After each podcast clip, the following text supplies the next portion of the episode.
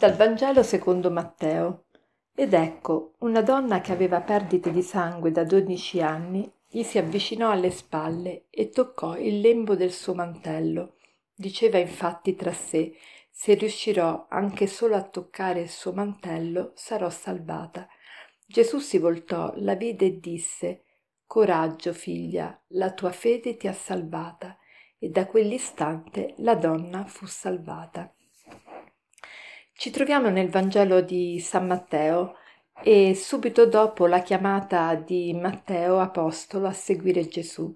E questa donna è una donna affetta da perdite di sangue. Che cosa vuol dire? Vuol dire che è una donna senza vita. Il sangue è simbolo della vita, ma questa donna è senza vita per diverse motivazioni, non solo perché appunto è indebolita dal perdere proprio il sangue, ma perché è considerata impura. Una donna col suo mestro non poteva con- toccare nulla, doveva avvertire tutte le persone, oltre a suo marito, tutte le persone di sesso maschile di questa sua condizione per non contaminare eh, le altre persone.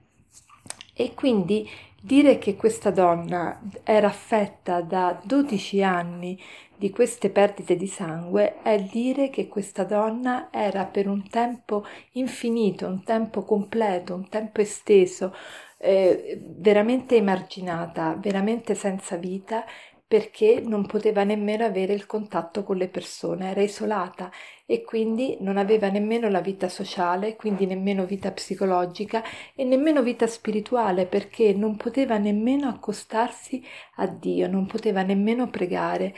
Pensate che, che, tipo di tortura veniva applicata a, con queste leggi ferree da parte eh, del mondo religioso ebraico.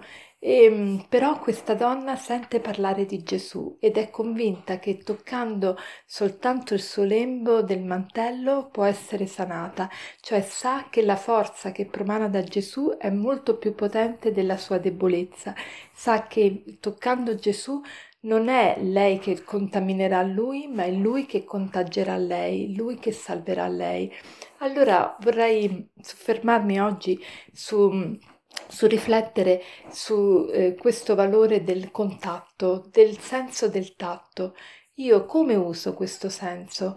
E come tocco? Ci, c'è modo e modo di toccare, c'è un modo egoistico, un modo sensuale, un modo violento, un modo imponente, un modo impositivo di toccare e c'è un modo invece delicato, amorevole, gentile, eh, di toccare. Le, toccare è un'esperienza fondamentale del, dell'uomo, il toccare fa parte eh, della vita, il, il, to- il, senso del tatto ci fa entrare in, in intimità con l'altro, toccare è, l'altro è parlargli silenziosamente con il proprio corpo, con la propria mano, toccare l'altro è dire, dirgli io sono qui per te, è dirgli ti voglio bene, è comunicare che io ti accetto così come sei, è un atto di riverenza, di riconoscimento, di, ver- di venerazione.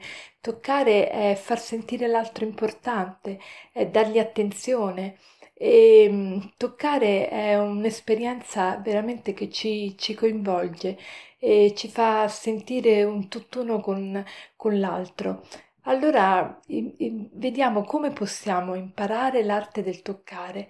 La possiamo imparare proprio da Gesù e, e, dal contatto con Gesù. Se sappiamo di essere appunto impuri, impariamo a farci contagiare da Gesù, a toccare Gesù e vedre, vedremo come saremo sanati in quest'arte del toccare.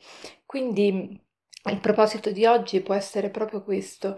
Voglio imparare a toccare le persone, me stesso, gli altri, come tocca Gesù e per fare questo voglio accostarmi a Gesù, farmi sanare da Gesù. Non sarò io a insozzare Gesù, ma sarà Gesù a contagiare me della sua purezza. E mm, facciamoci eh, contagiare da Gesù accostandoci magari al sacramento della confessione eh, dove incontriamo veramente il, questo contatto eh, misericordioso col Signore che ci trasformerà, che ci ehm, rigenererà e che trasformerà il nostro modo di toccare.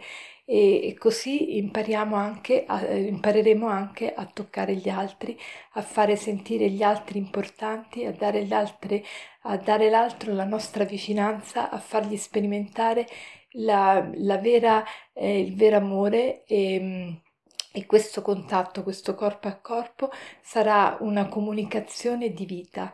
Comunicheremo vita e non morte. Buona giornata.